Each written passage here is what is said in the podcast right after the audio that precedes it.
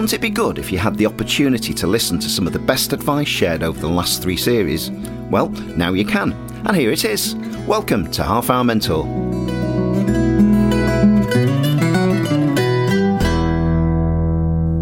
It's Ian Cleverdon here, and welcome to the last episode of Series 3. As its release lands on the very first day of 2024, I thought it only right to reflect back on some of the very useful and powerful advice given by my guests over the last three series. This is a time of year when many reflect on their own lives, whether that's through making New Year's resolutions, discussions with family and friends over the holiday period, or perhaps just thinking that a change is needed in their lives.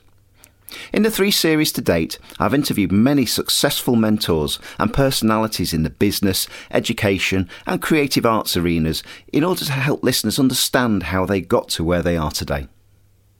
Some of the common themes that thread through the series are lack of confidence, imposter syndrome, and fear of failure.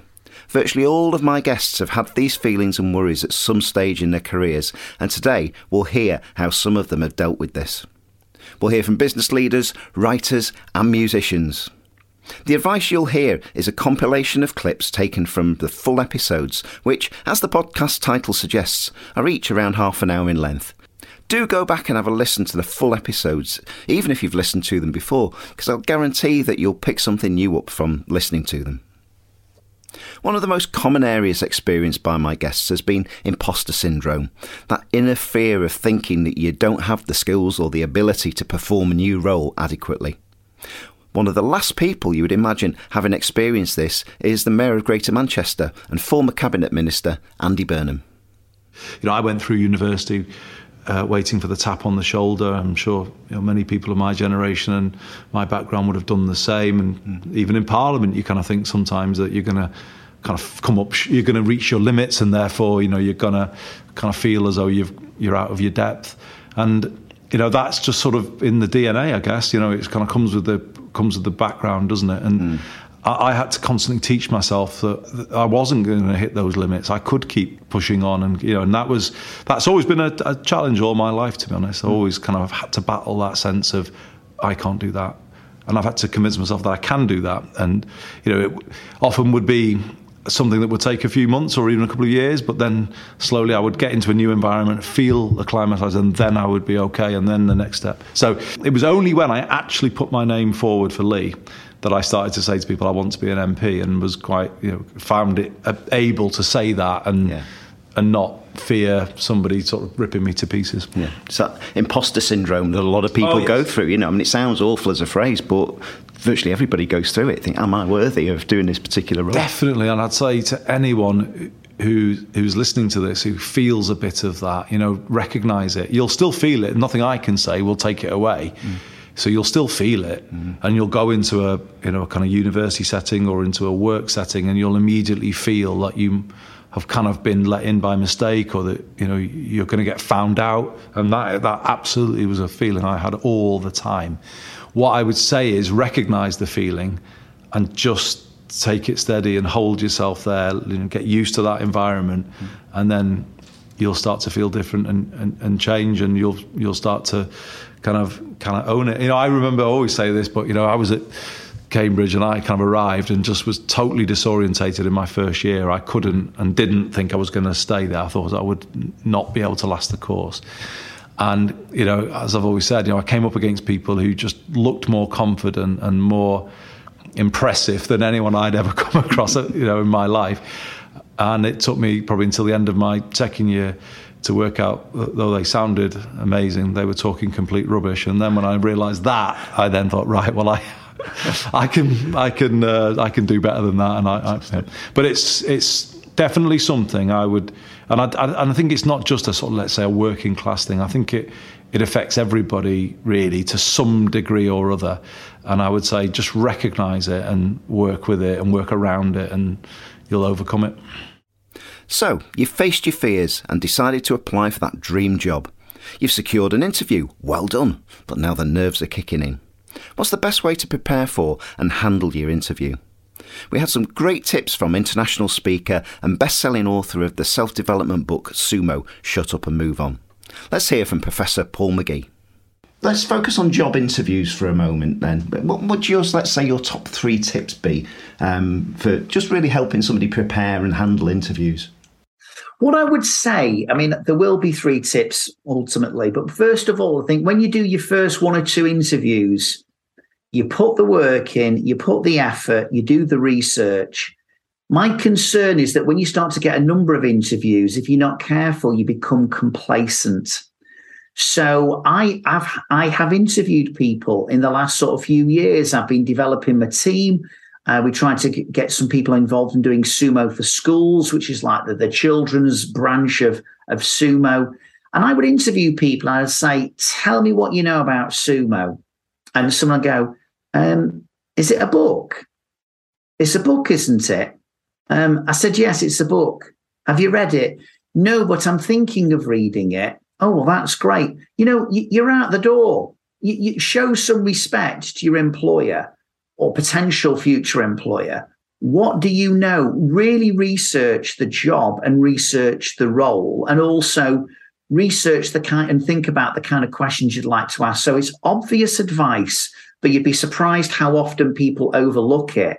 Is be, you know, the I think it was the Boy Scouts had this be prepared motto. And I do think it can still um, mark you out. My my daughter is involved in in a management position in hospitality. She has to interview people. She's staggered. People stumble across a job, you know, opportunity, and they don't put the preparation preparation. So number one, whole thing around preparation and research.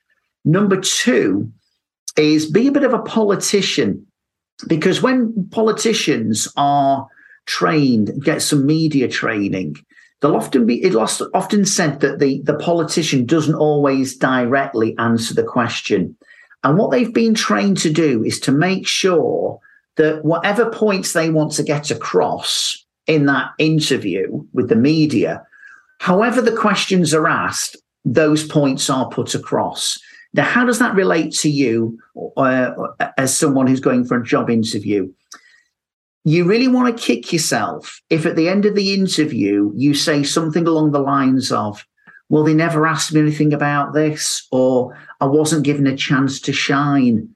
I think at times you need to think, what are the two or three key things I must make sure I get across at this interview about myself? And whether the questions directly lead you to that or not, you don't leave that interview until you think you've actually put across the key things you wanted to ask. So be prepared. Think about what the key points you are wanting to put across, whether you specifically asked the right questions or not. And thirdly, it's more the post interview. And it's what I talked about earlier on, which is to do some reflection and to ask yourself, okay, you know, what worked well? What was I pleased about? Um, and also, what could I learn from that experience and perhaps do differently next time? And I remember one job interview I went for many, many years ago when I was just getting over my illness. And he took me to the cleaners, the interviewer. And I'm so glad he did because I was poorly prepared. And I've thought to myself, I will never experience that feeling again in my life. And I never did. A great example of preparation and doing your research came from actor, musician, and one of the most in demand audiobook narrators in the business, Greg Patmore. He went for a casting interview in a US TV series and was successful in gaining the part of Goodlias Hatfield in the Golden Globe and Emmy Award winning miniseries Hatfields and McCoys. Here's how he went about it. My agent suddenly called me up to say, could you go down to London and uh, meet with this casting director? And the part is for some sort of American show. He didn't know too much about it. Uh, I'm not really sure too much, but um, you need to be able to do a West Virginian accent and ideally play the violin or the mandolin. And I said, well, okay, I'm, I'm pretty sure I can pull off the accent, but I don't play the violin or the mandolin, but don't worry, leave it with me. And I went the next day and I bought a cheap mandolin from a music store and I sat down and worked out a tune on it. And um, I went down to London, met with the casting agent, and after we'd done the meeting and I'd had to do my whole here we are, talk like this whole time, what's going on there, boy? Then did all that to camera, and she said, "Oh, that's excellent. So that's really good. Um, do you mind just playing the mandolin?" So I thought, "Okay." So I, I got the mandolin up and rattled off this little tune that I'd been making up over the weekend, and she said, "That's excellent. Really, really excellent." She said, "How long have you been playing the mandolin?" And I said, oh, 35, 36 hours, which I, I, guess was the moment that clicked it because that was all on video. And anyway, the next thing I know, the uh, the director had been in touch with her to say, yeah, we'll have him. So I didn't even have to do another audition. And I was lucky enough to get into the show. Yeah. Now, I'm not suggesting that you need to learn mandolin for your job interview, but I'm sure you get the point. Preparation and research is absolutely key when approaching interviews, and if you're not successful, reflect on why, but don't give up. Having said all of that, you may be happy in your current job and want to develop your hobby, such as writing a book, writing songs, or performing music in a live setting. It may be that you're already a budding writer or a musician and you want to develop your craft further. We had some fantastic advice from successful musicians and best selling authors over the three series. Here are a few examples. So let's firstly explore the world of book writing, script writing, and publishing. If you're considering becoming an author, this advice from publishing consultant Matthew Smith is golden. If you've written something and you genuinely want it to be published, you want it out there, you want it in book form, and you want people to read it, you have to decide what kind of author you want to be. You have to decide for yourself where you genuinely want to be with it.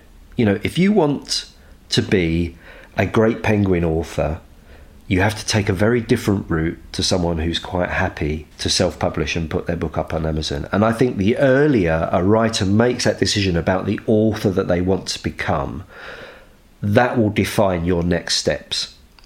So you've decided on the ultimate approach to take how do you approach the writing of that killer novel?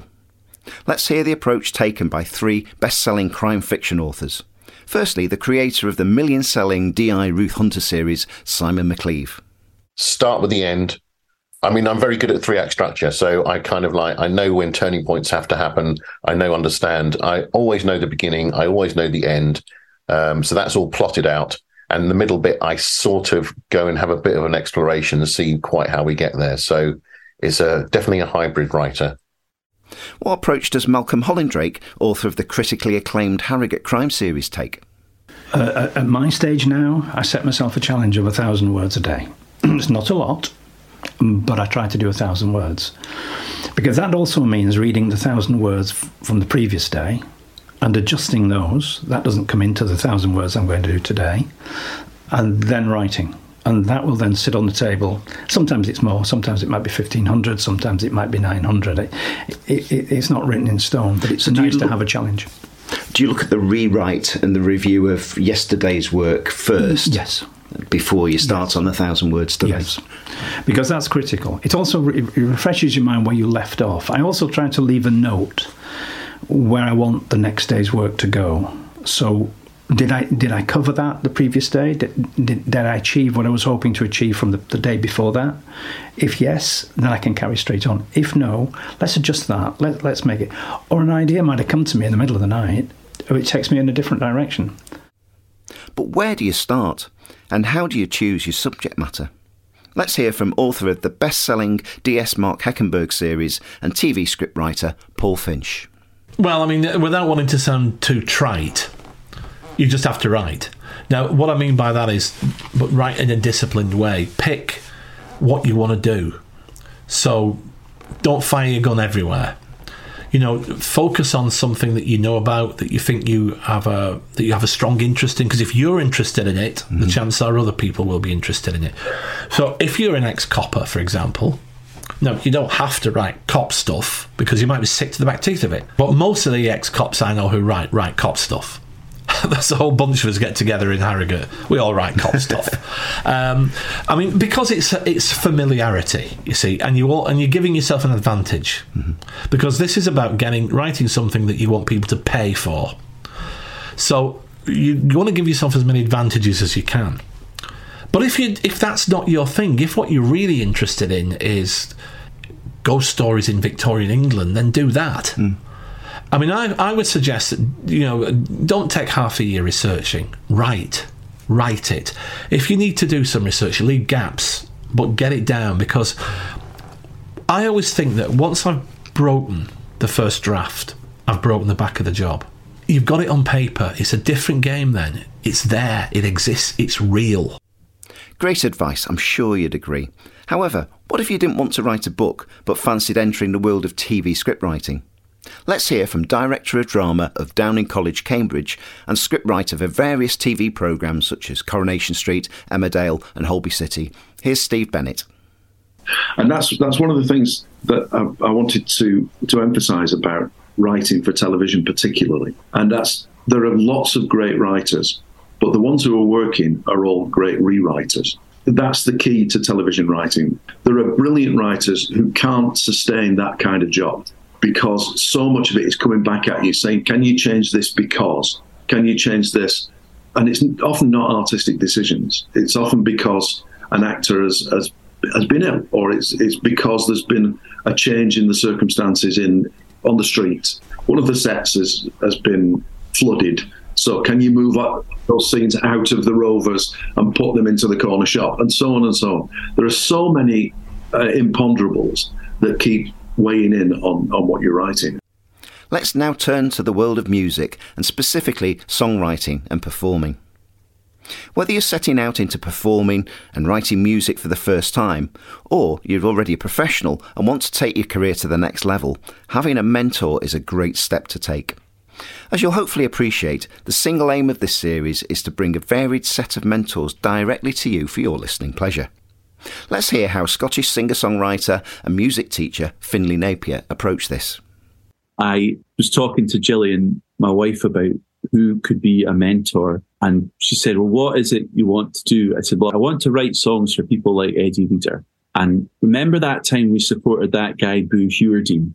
I want to be able to do a gig like at that gig that Boo did, where I'm telling stories and I'm singing songs. Um, and he writes songs for Eddie Reader, you know. I said, and the other thing that he does is that he teaches songwriting. So that means he'll be a really good teacher. And I'd like to be a really good songwriting teacher too. And Jill was like, do you not think maybe you should ask Boo Hewerdine then? so what you're saying is there's one man who is also a good teacher that fills all the three things you want to do. Why not ask him? So I did. Having interviewed Finn in Series 2, it only seemed right to ask Boo Hewerdine if he would be up for appearing in Series 3. I'm delighted to say that he agreed. He writes and co writes for many artists and has over 2,000 songs published and recorded. We talked about some of the approaches he takes in the songwriting workshops that he runs. Can you give me one example of an exercise you might set? Because there's bound to be people listening now who think actually I'd like to go on one of those workshops? Well, what, one, what that, one that you can do is is you can write three verses in limerick form. So you can just clock what a limerick does, and then try and write it away from your instrument and just write those three verses. And in that, try and move through time. So there's simple, have a beginning, middle, and end of some sort of story. Mm. And then if you have one line, which is the last line of each limerick form, can be the title. And then the trick is to come up with a title that means something slightly different in each verse because of the information you put around it. Right. It's not difficult, but it's, it's I've had some mind blowing results doing things like that. What was his advice on starting the writing process? Do drafts. So your first draft could be a load of blah, and half of it could just be you going blah blah blah blah. blah. People think they have to finish the song in a one. You, you don't get that with any other form of writing you know, if any of these books we're looking at here, which uh, obviously uh, people at home cannot see, but there are books here, uh, uh, they they would be eighth, ninth, tenth drafts. You know, so don't don't be afraid to just blast something out that sounds like it is a song, and then go back and tinker with it because then you'll have something to work with. Like Boo, Reg Meuross is also one of the UK's leading singer songwriters with a prolific back catalogue. How does Reg approach his songwriting? Quite often people will will say to you, to me well how do you come up with these ideas and and i i find that if you like you said there you know if you allow yourself if you say right now i'm going to clear my room i'm going to get my pen and my piano or my guitar or whatever it is and i'm going to write for 15 minutes you know once you once you make that decision you'll be really surprised what comes out hmm. you know, and I and it's the same for me as it is for anybody else. You know, if I you know, late at night, everybody's gone to bed. I get my guitar, go in the lounge, you know, I start playing. Uh, right now, I'm going to write all this stuff that you that is underneath, you know, and you're keeping inside. All of it will start to come out, and suddenly you'll you'll find yourself with too much choice, you know, too many things to write about, and then you have to choose which one am I going to go with. You know, it is it is very much about you know, I talk about the the leap of faith. It's very much about you know just just take that leap. Here's the fabulous singer-songwriter Charlie Dore explaining how she captures her song ideas. What's your favourite way of triggering the writing of a new song? It's what Robin Williams would call the Bing moment, where where you you, you go Bing. Oh, I could, I could do that. Oh, that's a good idea. That sort of thing. That the Bing moment is is important, and to follow that um, straight away, not to think, oh, I'll, that's so good. I'll, I'll remember it tomorrow because you won't. I won't anyway. Music first or lyrics first? It's a song, so music first.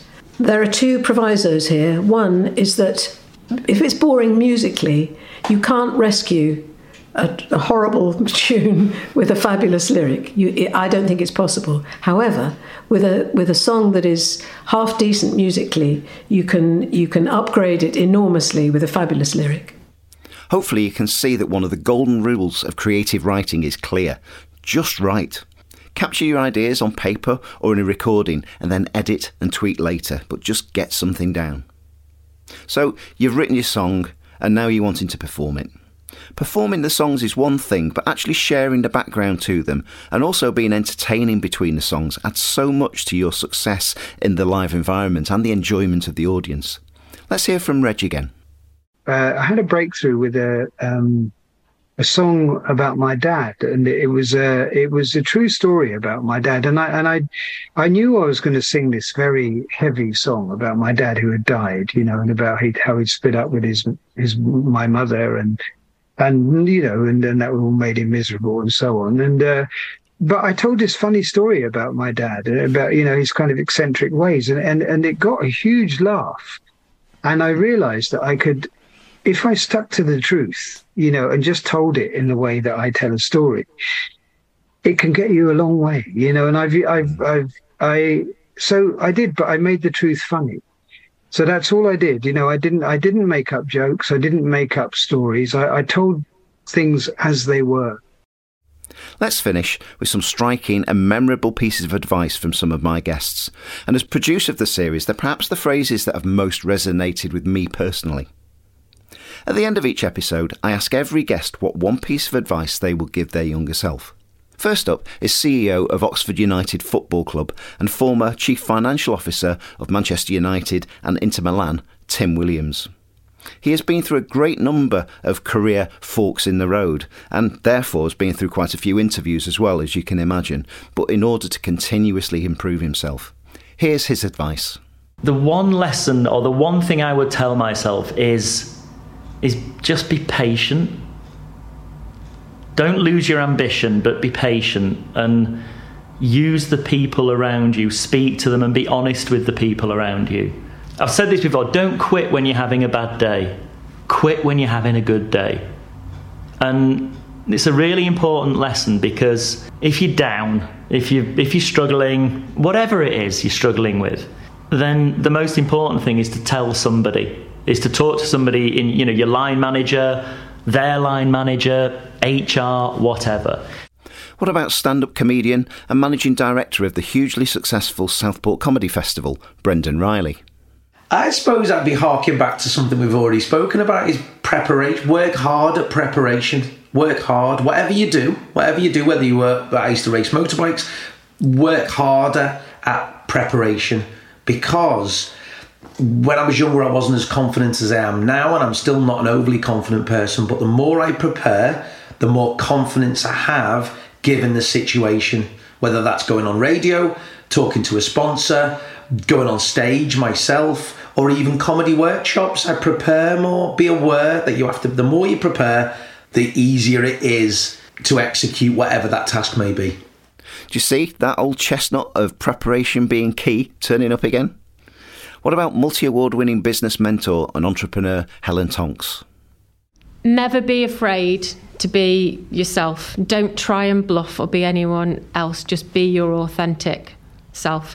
And um, that comes from a place of having hidden in the background of um, my first business for nine years because I thought if people realised that I was this non-technical woman in a very technical industry, very male-dominated industry, and I happened to be married to my business partner. Partner, I just didn't think that people would take me seriously, and I've actually proven, or I've now realised that being in that position is my sort of um, superpower. Um, I'm going to throw in network like crazy, like mad, but in a good way. Make sure you give back and you're not always taking. Um, and it would be around. Um, there's a, there's a quote that I love comparison is the thief of joy. And linked on from that, it's the idea of um, compare yourself to who you were yesterday, not to somebody else is today. So always be striving, always be looking to improve, throw yourself in the deep end, grab those opportunities, but treat yourself kindly as well. And don't measure your success by somebody else's benchmark and achievements. That phrase that Helen used, comparison is the thief of joy, has probably been the phrase that has most resonated with me in the production of not only this series, but of all the other ventures that I run. Go to karonasound.co.uk for more details. Sorry for the shameless plug, but it's my series after all. You can find all the relevant links in the show notes. That said, I'd like to leave the last word to the sumo guy himself, Paul McGee. I think it would be just to accept that life is a roller coaster. It's not my quote, but it's a quote that people might be familiar with. Don't let success go to your head, and don't let failure go to your heart. And I think there's been times, Ian, when I've allowed, you know, I've come off stage to a standing ovation and you think I can take on the world. And then there's other times when things haven't gone well and it's I feel like it's the end of my world. Paul, just acknowledge it's a roller coaster. Don't let success go to your head and don't let failure go to your heart. Don't let success go to your head and don't let failure go to your heart. What a wonderful way to end this compilation episode. Thanks to all my guests who gave up their time in their busy schedules to share their wisdom with us, and to you for listening as well. Don't forget you can listen to the full interviews by searching for Half Hour Mentor on your favourite podcast and streaming platform. They're available on Spotify, Apple Podcasts, and YouTube, to name but three. We'll be taking a break from the series for a short while to work on other media projects. See, I have been listening and I even learned from my guests. However, we do hope to be back with you in the future to delve further into the world of mentoring and personal development. Thanks very much for listening, and until next time, bye for now.